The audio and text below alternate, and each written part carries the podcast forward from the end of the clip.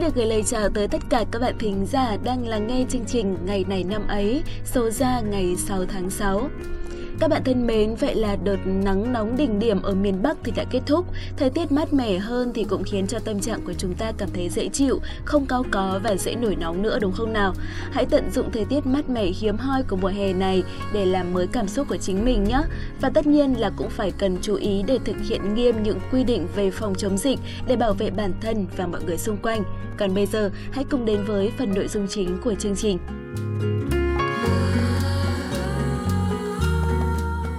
Ngày 6 tháng 6 là ngày thứ 157 trong năm. Xin được chúc tất cả các bạn có sinh nhật trong ngày hôm nay sẽ có một ngày thật đặc biệt, nhận được nhiều quà và nhiều lời chúc từ tất cả mọi người.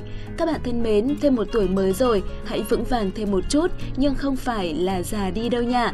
Vững vàng trước những khó khăn, nhưng mà tâm hồn cũng vẫn phải luôn tươi trẻ. Mỗi người sẽ có một sở trường và sở đoàn riêng, vì thế đừng bao giờ cảm thấy là mình kém cỏi cả. Chỉ cần bạn luôn cố gắng cho một mục tiêu đẹp đẽ nào đó thì bạn đã rất bản lĩnh rồi. Và bây giờ sẽ là thời lượng để chúng ta cùng chiêm nghiệm một câu danh ngôn ý nghĩa và câu danh ngôn được chọn cho ngày hôm nay đó là Cuộc sống không phải là chịu đựng làm sao cho qua đi cơn bão. Nếu cơn bão đến và bạn không tránh được, hãy học cách nhảy múa dưới cơn mưa.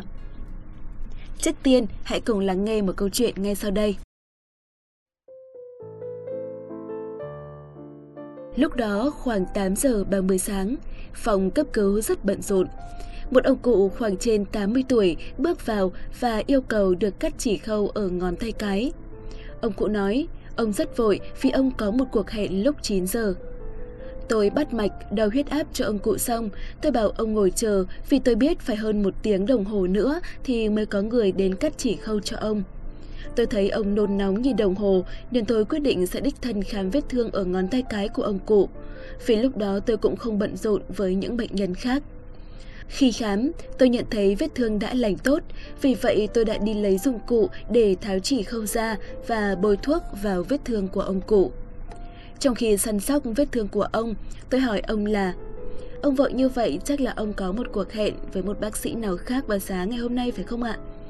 Ông nói không phải vậy, mà ông cần phải đi đến nhà dưỡng lão để ăn điểm tâm với bà cụ vợ của ông ở đó. Tôi hỏi thăm sức khỏe của bà cụ, thì ông cho biết là bà ở viện dưỡng lão được một thời gian khá lâu rồi và bà bị bệnh mất trí nhớ của người cao tuổi. Khi nói chuyện, tôi có hỏi ông cụ là liệu bà cụ có buồn không nếu ông tới trễ một chút. Ông nói là bà ấy đã không còn biết ông là ai và đã 5 năm rồi bà ấy đã không nhận ra ông nữa. Tôi ngạc nhiên quá và hỏi ông cụ. Và bác vẫn đến ăn sáng với bác gái vào mỗi buổi sáng, mặc dù bác gái không còn biết bác là ai ạ. Ông cụ mỉm cười, vỗ nhẹ vào tay tôi và nói Bà ấy không còn biết tôi là ai nữa, nhưng tôi vẫn còn biết bà ấy là ai. Các bạn thân mến, các bạn thấy không, với người khác, chuyện xảy ra có thể là một điều tồi tệ, nhưng mà đối với ông cụ trong câu chuyện này thì lại hết sức bình thường. Thậm chí ông vẫn đang rất vui và hạnh phúc với cuộc sống hiện tại của mình. Vậy mới nói, người hạnh phúc không phải là người có những thứ tốt đẹp nhất, mà là người biết chấp nhận và sống một cách tốt đẹp nhất với những gì mình có được. Trong những năm tháng của cuộc đời, những cơn bão táp có thể ập đến bất ngờ, không ai có thể đoán trước. Những lúc như thế, đừng chỉ biết chịu đựng rồi chờ đợi cơn bão đi qua, mà hãy xem cơn bão đó là một phần của cuộc sống mà ta phải đón nhận. Có như thế, ta mới không chìm trong những cảm xúc tiêu cực, ta mới thấy cuộc sống có nhiều điều đáng phải trải nghiệm. Cuộc sống của ta như thế nào là do cách ta cảm nhận và phản ứng với nó.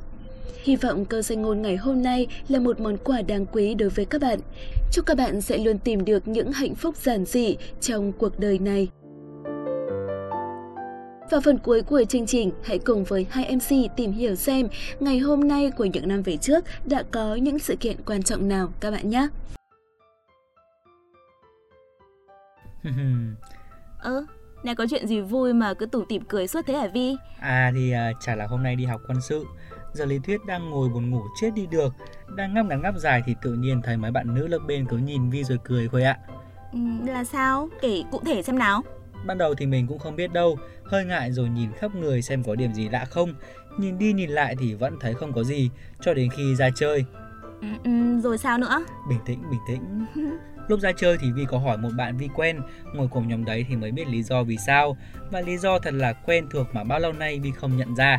Ừ, thế lý do là gì? Nói nhanh lên nào, cứ lòng vòng mãi thôi. Mấy bạn ấy khen Vi đẹp trai thôi ạ.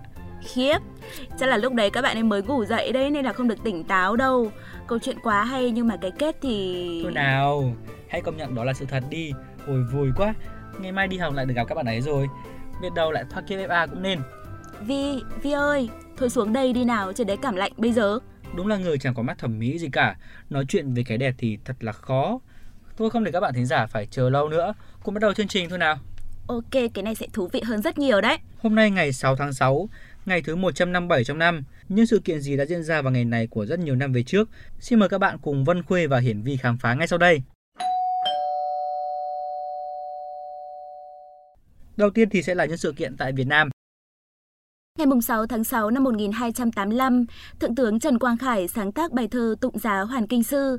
Chiêu Minh Đại Vương Trần Quang Khải là một trong những tướng lĩnh lừng lẫy và nổi tiếng của triều đại nhà Trần. Bài thơ Tụng giá Hoàn Kinh Sư được ông viết sau khi quân dân nhà Trần chiến thắng quân Mông Nguyên lần thứ hai. Bài thơ nói về cảm xúc của một vị tướng trên đường theo xa giá của vua Trần Nhân Tông và Thái Thượng Hoàng Trần Thánh Tông trở về kinh đô Khải Hoàn, đồng thời ca ngợi đội quân nhà Trần trong việc bảo vệ non sông đất nước. Hiện nay còn hai bản lưu truyền, một bản của Trần Trọng Kim, còn một của Ngô Tất Tố. Ngày 6 tháng 6 năm 1884, triều đình nhà Nguyễn ký với Pháp Hòa ước Paternotte. Hòa ước gồm 19 điều khoản. Nội dung bao trùm là nước An Nam thừa nhận và chấp nhận nền bảo hộ của nước Pháp. Nước Pháp sẽ thay mặt nước An Nam trong mọi quan hệ đối ngoại. Người An Nam sống ở nước ngoài sẽ đặt dưới sự bảo hộ của nước Pháp. Hòa ước này mang ý nghĩa như một bản khai tử đối với chủ quyền đối ngoại của vua nước Nam. Ngày 6 tháng 6 năm 1969, Chính phủ cách mạng lâm thời Cộng hòa miền Nam Việt Nam được thành lập. Đây là cơ quan quyền lực cao nhất đại diện cho ý chí và nguyện vọng của nhân dân miền Nam, có nhiệm vụ điều hành cuộc kháng chiến chống Mỹ cứu nước đi đến thắng lợi cuối cùng. Ngay sau khi thành lập, Chính phủ cách mạng lâm thời Cộng hòa miền Nam Việt Nam được 23 nước công nhận, trong đó có 21 nước đặt quan hệ ngoại giao.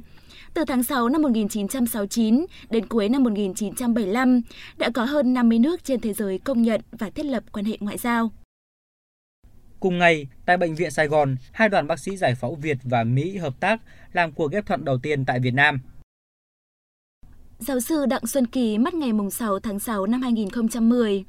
Ông là Ủy viên Ban chấp hành Trung ương Đảng khóa 6 và 7, nguyên Phó Chủ tịch Hội đồng Lý luận Trung ương Đảng Cộng sản Việt Nam, nguyên Viện trưởng Viện Nghiên cứu Chủ nghĩa Mark Lenin và Tư tưởng Hồ Chí Minh, Giám đốc Trung tâm Khoa học Xã hội Nhân văn, nay là Viện Hàn Lâm Khoa học Xã hội Việt Nam, Phó Viện trưởng Viện Triết học Việt Nam, Phó Viện trưởng Viện Bảo tàng Hồ Chí Minh hay là Bảo tàng Hồ Chí Minh. Ông qua đời tại nhà riêng hưởng thọ 79 tuổi và được an táng tại Nghĩa trang Mai Dịch, Hà Nội. Tiếp theo chương trình, xin mời các bạn đến với những sự kiện quốc tế diễn ra vào ngày 6 tháng 6 trong lịch sử.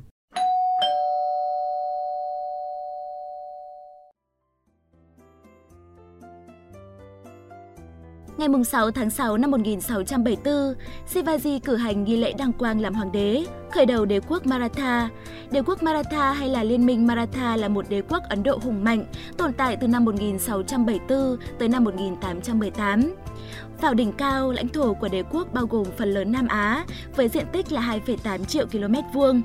Đế quốc Maratha đã tái lập quyền kiểm soát của người Hindu tại Ấn Độ. Tiếp theo sẽ là một thông tin về văn học. Ngày 6 tháng 6 năm 1799 là ngày sinh của nhà thơ, nhà văn và là nhà viết kịch người Nga Pushkin. Ông được tôn vinh là đại thi hào, mặt trời thi ca Nga.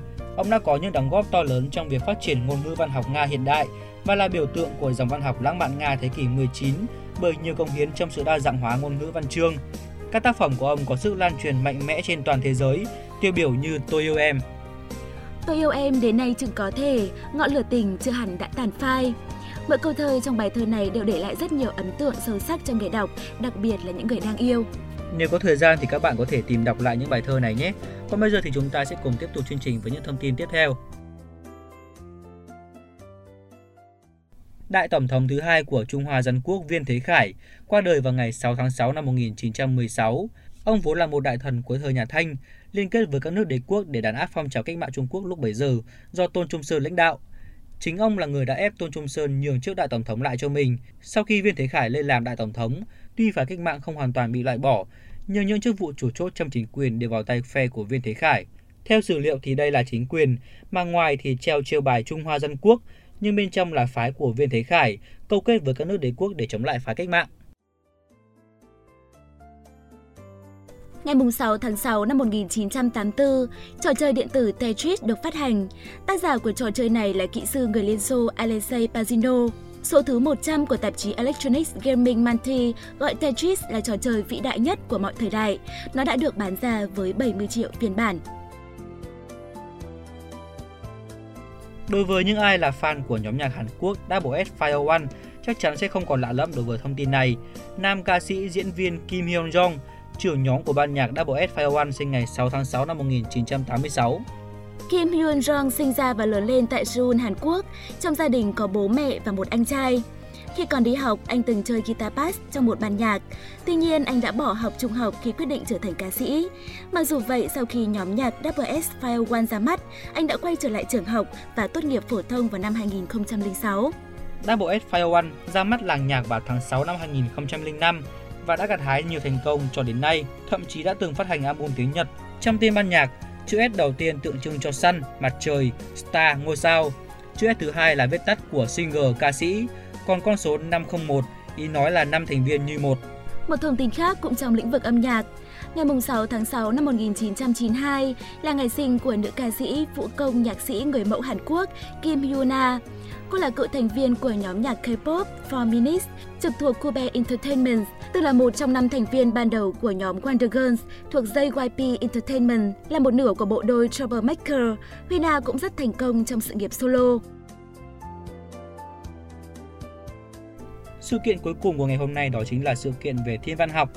Vào ngày 6 tháng 6 năm 2012, sao Kim đi qua mặt trời lần cuối cùng trong thế kỷ 21, lần đầu trước đó là vào năm 2004. Hiện tượng sao Kim đi qua mặt trời diễn ra khi hành tinh sao Kim nằm trên đường nối mặt trời và trái đất. Hành tinh này hiện lên như một hình tròn nhỏ, chuyển động qua đĩa mặt trời khi quan sát từ trái đất. Hiện tượng đi ngang qua mặt trời của sao Kim là một trong những hiện tượng thiên văn học có thể dự đoán trước nhưng lại hiếm xảy ra nhất. Nó có một ý nghĩa khoa học lớn về mặt lịch sử, bởi vì nhờ sự quan sát nó mà có thể ước lượng thực tế kích cỡ của các hành tinh trong hệ mặt trời. Đến đây thì thời lượng phát sóng của chương trình cũng đã hết rồi. Xin cảm ơn các bạn đã chú ý lắng nghe. Xin chào và hẹn gặp lại!